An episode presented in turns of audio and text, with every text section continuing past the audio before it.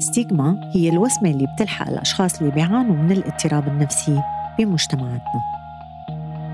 فتحت الباب فجأة وإذ زبلاقي بأخي معلق حاله بمروحة السقف وشانق حاله و... وعم يتلولح هيك وهيك. هاي الحلقة أبو نزار رح يشاركنا رحلته مع الاكتئاب بعد الصدمة يلي عاشها.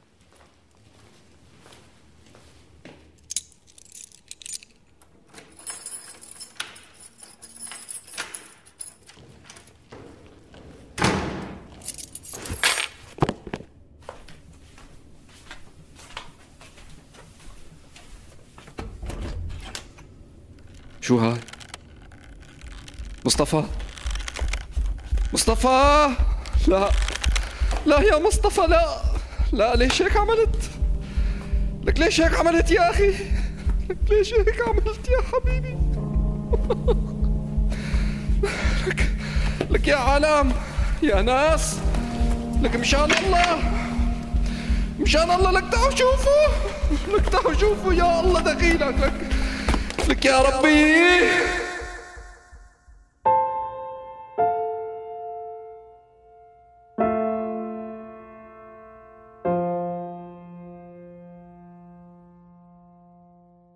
هلا أنا طفولتي بعيش بالريف الجنوبي كنت لمدينة حلب. آه، بعيش بعائلة ملتزمة نوعا ما. آه، البيت اللي كنت أنا عايش فيه الأب عندي مدرس. آه، الأم ملتزمة ودارسة أيضا.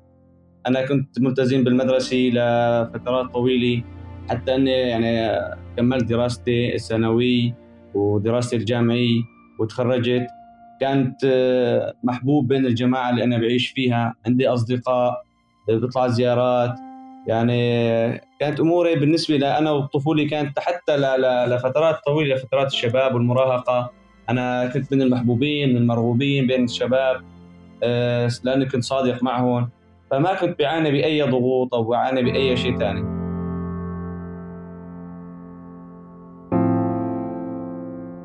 لا أنا بالحقيقة كان الأقرب لي الاب أكثر من الأم. بحكم إنه أنا يعني أنا وياه بنطلع بنفوت على الشغل بنروح بنرجع آه، في تواصل معه كان أكثر كان يتفهمني حتى في المشكلات اللي كنت أنا أعاني منها وأشعر فيها كنت أرجع له أكثر ما كنت أرجع لأمي.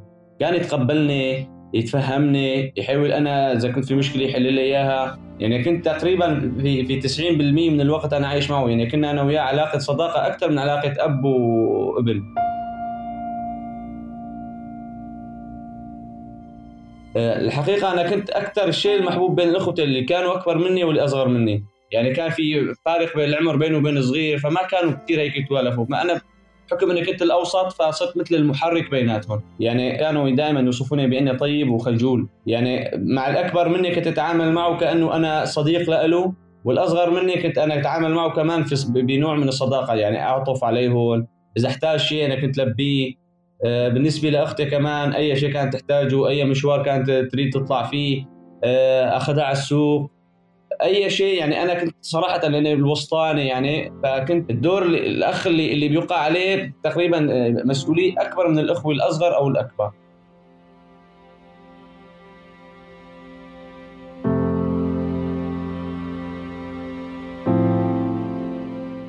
بالنسبة للمدرسة أنا من بداية دخولي في المدرسة وتدرجي في المدرسة كانوا المعلمين لإلي كانوا يحبوني. أنا كنت ملتزم كثير في الدراسة وكنت دائما أحب اني اكون من المتفوقين. كنت دائما في حالة منافسة مع الأصدقاء اللي معي بحيث إني أكون أنا دائما لا اغلبهم أو هن يغلبوني. كنت محبوب بيناتهم. ما كان عندي سلوك عدواني باتجاههم ما كنت آه، مثلا أتصرف تصرفات آه، غلط. دائما نطلع أنا والأصدقاء والرفقات نطلع مناسبات نطلع زيارات نروح نلعب بكرة القدم نلعب بكرة السلة نروح على السباحة. كنت اتشاكر معهم كان عبارة عن منافسه إنه مين اللي بده يتفوق أكثر ومين اللي يتنازل أكثر أما اللي كنت اكرههم فهن اللي اللي يتعاملوا معي بطريقة عدوانية اللي بيعملوا أشياء سيئة وعلاقات غش. يعني لما بيكونوا في الوجه شكل وبالقفا شكل ثاني هدول كنت اكرههم كثير وحاول أتجنبهم بشتى الوسائل. الحلم اللي كنت إنه دائما أنا أكون متفوق ومتميز بين أصدقائي وبين رفاقي. بإني أتخرج من الجامعة. كان عندي حلم بإكمال دراساته العليا بإني أكون محبوب ضمن المجتمع بإني ابني عائلي ويكون عندي أولاد متميزين يكون عندي أسرة متميزة في المجتمع. مع بداية الحرب اللي صارت عندنا في سوريا اختلفت الأوضاع شوي. يعني حتى بالنسبة للحلم هذا باشر يخف للأسفل شوي. يعني الدراسة صارت آه، غير متوفرة كثير إذا بدك تطلع من تروح على جامعتك أو تروح على المدرسة تبعك دائما معرض للخطر آه، معرض للقتل. فبدأت الأحلام تخف. يعني بدل ما كنت كنت تكون كثير متفوق أو تريد تكون آه، متميز صرت إنه بس ما بدك تخلص مدرستك أو تخلص جامعتك أو تخلص المرحلة الثانوية لك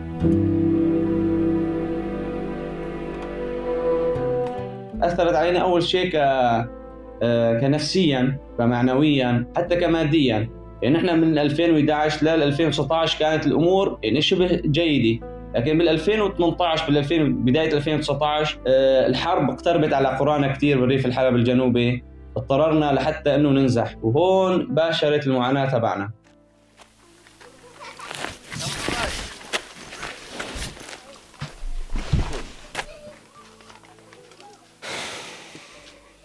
والله يا مرة ما عاد عنا غير الحل.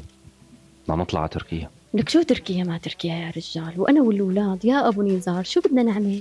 بدنا نضل هون بالخيم لحالنا؟ لك لا مو لحالكم يا بنت الناس مين قال هالحكي؟ هي خيمة أهلي قريبة عليكم شو بدنا نعمل يعني؟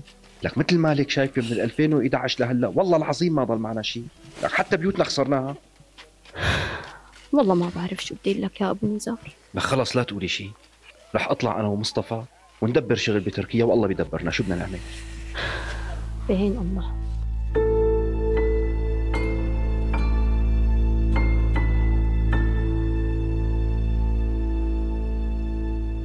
سافرت تركيا وبدأت العمل في أحد المعامل بشكل آه، يعني بشكل متواصل. وكان العمل قاسي ومتعب. هو كان يشتغل في ورشات بورشات يعني بيطالعوا بيطالعوا حديد بعمار. فكان عمله قاسي كثير وصعب جدا جدا. أما أنا كنت أشتغل بمعمل معمل خياطة. بيتطلب دوام بكير وما بينتهى لاخر الليل. كان متعب نوعا ما ما في رياحة خلال النهار غير نصف ساعة في نصف الوقت. الأجر المادي كان آه، قليل متدني. لكن أنا كنت مضطر لهذا الشيء بسبب الأحوال المادية اللي بيعيشوها أهلي بسوريا. مجبر. يعني أنا كنت عم دير على أهلي وعلى عائلتي وأولادي وأسرتي. وكان عم يدير باله على بالجانب الثاني على أبوي وأمي. بعد ما ضلينا فترة من الزمن آه، أخوي صار عنده نوع من الإدمان. على المخدرات. وحب بنت عشقها عشق كثير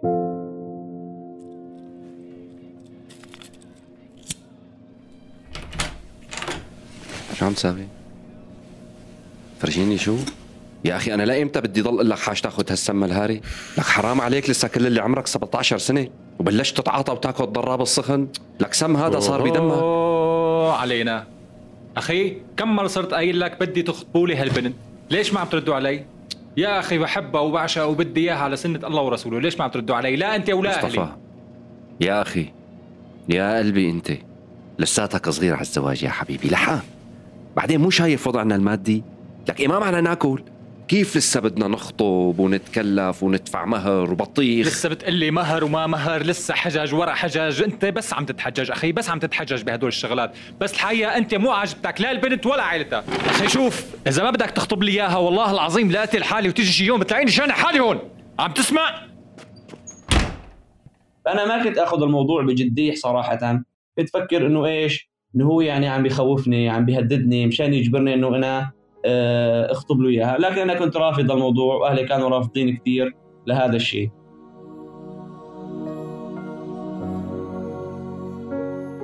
بيوم من الأيام أنا كنت أساسا رحت على الشغل وهو راح على الشغل. أنا رجعت برجع المساء من من الشغل. فتحت الباب فجأة واذ زبلاقي بأخي معلق حاله بمروحة السقف وشانق حاله وعم يتلولح هيك وهيك.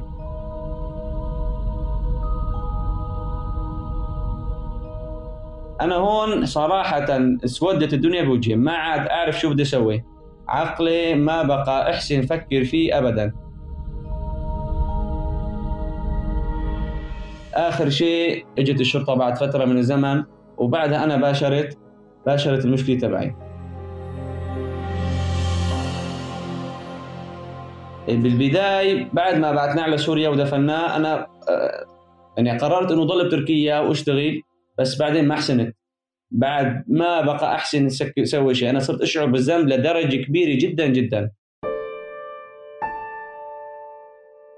صرت بيجي بدي انام ما أحسن نام. بدي أروح على الشغل بدل ما شغل الآلة طفي الآلة بدل ما أدرز أحبك. ما بقى أعرف أتحرك. ضاعت أموري تعقدت. صرت أشعر بشعور الذنب بدرجة كبيرة إنه أنا اللي كنت سبب بإنه أخي شنخ حاله صرت اجى بدي انام شوفه بنام عم بيقول لي انت السبب. امشي العالم اللي حوالي شوفه أخوي عم بيقول لي انت السبب انت السبب. فما بقى إحسن اتحمل القعده بتركيا ابدا ابدا ابدا. أهلي في البداية في الفترة الأولى ما بقى في تواصل بيناتنا ابدا. حاول لا أحسن احكي معهم ولا هن يحسنوا يحكوا معي.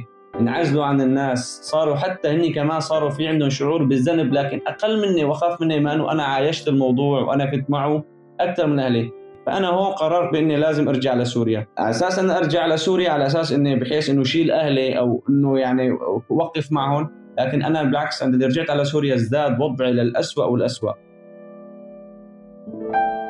فأنا لما لما نزلت نزلت على مخيمات دير حسان وعشت بخيمي. بالعيشة الخيمة باشر الفقر. ما ما بقى أحسن أشتغل ما بقى أحسن أطلع ما بقى أدور على شغل.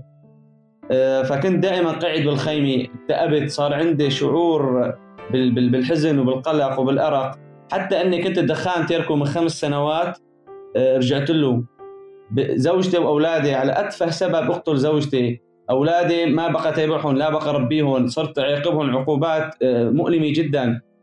أهلي أنا بعيش مع أبوي ومع أمي قريبين مني. ما أروح عليهم ما أزورهم. مع أنه أنا أمي كانت بتعاني من من مرض نفسي من 30 سنة. لما بتعاني من الصرع تحتاج لأدوية دائمة بتحتاج لعنايه أنا لا بقى احسن عليهم لا بقى أحسن أرجع من عندهم. فكنت دائما عايش بالخيمة ومنغلق على نفسي ما أريد أشوف حدا. في أشخاص كانوا يحملوني يعني يحملون المسؤولية بدون هني ما. ما يبينوا لي إياها بشكل مباشر. إنه انت السبب إنه انت لازم خيطب له إياها إنه انت لازم مثلا آه واقف معه إنه انت لازم ما نكر يفضلوا هذا الشيء. في أشخاص ثانيين يقولوا لي لا إنه انت ما لك علاقة إنه انت ما كنت السبب إنه لا نحن كلياتنا اللي لازم نتحمل السبب آه الوضع حتى الوضع بيبقى عليه السبب. تعبت كثير كثير كثير حتى الأكل ما آكل ولا وجبي. وزني نزلت خسرت 10 كيلو جرام من وزني. آه دائما صداع في الرأس ألم في المعدة وهن في الجسم. ارق قلق. أجي بدي انام ما أحسن نام قوم بدي بدي أقعد ما أحسن أقعد. دائما التفكير اني أنا السبب والشعور بالذنب كان يراودني دائما. حتى وصلت لمرحلة يعني يعني ما أعرف إيش بدي أسوي صرت لمرحلة إنه أنا أفكر إنه أنا بدي أموت مشان أرتاح من هالوضع اللي أنا عايشه. صرت أفكر بأفكار يعني آه، بأفكار الانتحار.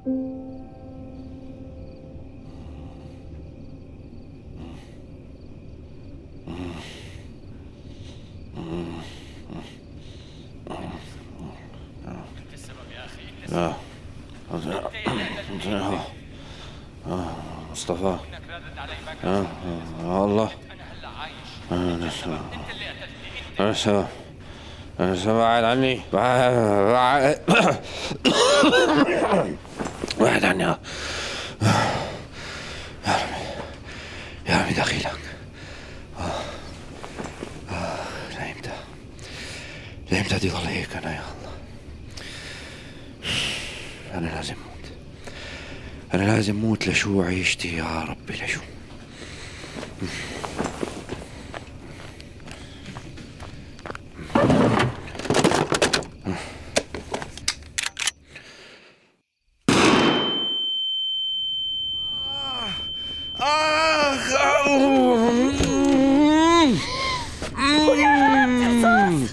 اطلعي لبرا ما بدي بدي حدا اطلعي من وشي.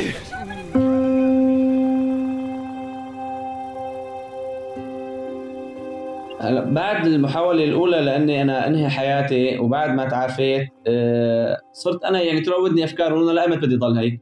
حاولت اقتل حالي وما حسنت فهون الوالد شجعني قال لي إنه في جماعة الدعم النفسي قريبين منا في مركز دير حسان قريب كثير موجود علينا وموجود في قسم للدعم النفسي. إنه روح روح لعندهم بلكي بتتحسن بلكي بتستفيد. وأنا بالفعل حقيقة يعني بعد ما وصل بعد ما حاولت أقتل حالي وما حسنت وما صارت ما تحسنت أموري اقتنعت بالفكرة. وبيوم من الأيام يعني رحت على على على المركز لهونيك وسألت على قسم الدعم النفسي. ودلوني على هونيك آه، هني مركز كبير وفي قسم للدعم النفسي تابعين لمنظمة الأوسم. ففي البداية استقبلوني ورحبوا فيي وأنا حكيت لهم قصتي. أنا الحقيقة في البداية كنت رايح أطلع على الأمور شوف الأشخاص اللي هنيك أشو طبيعتهم؟ كيف بدهم يحكوا معي؟ بدهم يتقبلوني بدهم يرفضوني بدهم يزجروني. فكنت أول شيء قلت بدي أروح أنا أشوف أشو شوف بدهم آه، يا ترى هذا الكلام اللي بيحكون إياه بدهم يفضحوني بالمجتمع الا في سري لا في تشجيع. أنا كنت خايف إنه يعني تصير قصة على كل لسان إنه هذا الأستاذ أو هذا الدكتور اللي أنا رايح أشوفه ما يكون يحافظ على سرية المواضيع اللي يحكي فيها ما يتقبلني. يصيروا يحكوا إنه أنا السبب اللي أديت أخويا لأنه يشنق حاله. آه، في الجلسة الأولى وأول ما في المرحلة الأولى استقبلوني ورحبوا فيي كثير كان الاستقبال شجعني لأني أنا باشر في الكلام. فأنا لما بدأت حكيت القصة لهم حكيت لهم الأعراض اللي أنا عم تنتابني. ففي البداية حولوني إيه؟ أول شيء على دكتور هذا تابعت معه عدة جلسات. وحتى كنت تابع مع بالمشاركة ما بين الدكتور وما بين آه، قسم الدعم النفسي اللي هنيك فكان الدكتور يوصف لي في البداية أدوية. يعطيني أدوية مثل مهدئة أو مهدئات مشان حال الحالة اللي أنا بشعر فيها آه، تهدى بالبداية. استمريت فترة تقريبا بحدود الشهرين شهرين ونص. يعني خلال فترة قصيرة تخلصت من الأدوية. وكان حتى بالقسم الثاني اللي هو قسم الدعم النفسي كانوا يحكوا معي ويعطوني برامج يعطوني أحيانا حتى بوظائف منزلية يعني. فهاي الأسباب باشرت هون أنا حالتي تتحسن أول بأول. تقريبا في الجلسات الأخيرة وفي الجلسة الأخيرة عرضوا علي برنامج بسموه المعالج المطور للمشكلات هيك بسموه. كان في كل جلسة الداعم النفسي يعطيني استراتيجية معينة. يعني مثلا من الاستراتيجيات كان تحديد المشكلة إنه أنا كيف حدد مشكلتي؟ كيف من إدارة الضغوط؟ كيف أنا بدير هاي الضغوط؟ آه، كيف بحسن أتخلص منها؟ كيف بعزز الشبكة شبكة الدعم الاجتماعي اللي اللي بتخفف كمان من هذا الضغط أو من هذا القلق اللي أنا عايشه؟ أنا كنت دائما أتقبل طبق هاي الاستراتيجيات كلها. حتى صار في عندي شوق إنه ايمتى تجي الأسبوع القادم حتى أحضر هاي الجلسة. روح لعند الشخص اللي عم اللي عند الأستاذ أو اللي عند الداعم النفسي اللي عم يعطيني جلسة لما اشرح له وياخذ ويعطي معي وأنا أفضفض له ال ال يعني الشعور اللي كنت أنا أشعر فيه خف. اطلع من الجلسة كأني أنا شخص جديد.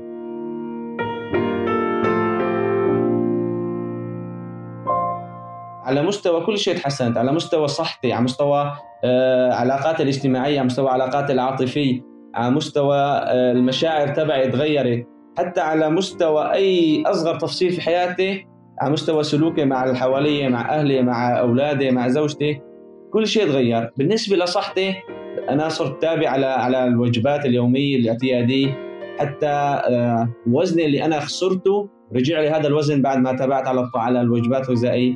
بالنسبة للنوم صرت أرجع نام بدون تفكير بدون أرق بدون قلق. آه، علاقاتي الاجتماعية أبوي وأمي صرت أروح لعندهم. صرنا نسهر ناخذ ونعطي. بالنسبة لأصدقائي بالنسبة صرت أطلع معهم نطلع زيارات نزهات نروح نلعب كرة قدم نطلع على مسابح آه، بالنسبة لعلاقتي مع زوجتي تحسنت كثير آه، صرت أهتم فيها أنا زيادة. بالنسبة للأطفال الصغار حتى على مستوى التربية أنا أنا صرت أحسن اعطيهم آه، من وسائل التربية الحديثة خلينا نقول المشاعر اللي أو الأفكار اللي كانت تراودني لإنهاء حياتي تخلصت منها نهائيا. صار عندي تفكير إيجابي أنا كيف إني أطور حياتي كيف إني أرجع ابني مستقبلي كيف ابني مستقبل أولادي.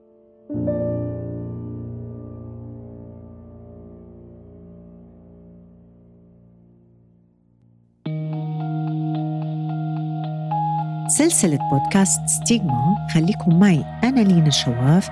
كل حلقة رح تعيشوا مع قصة حقيقية مختلفة لناس عايشة بيناتنا مرت بتجربة الاضطرابات والمشكلات النفسية.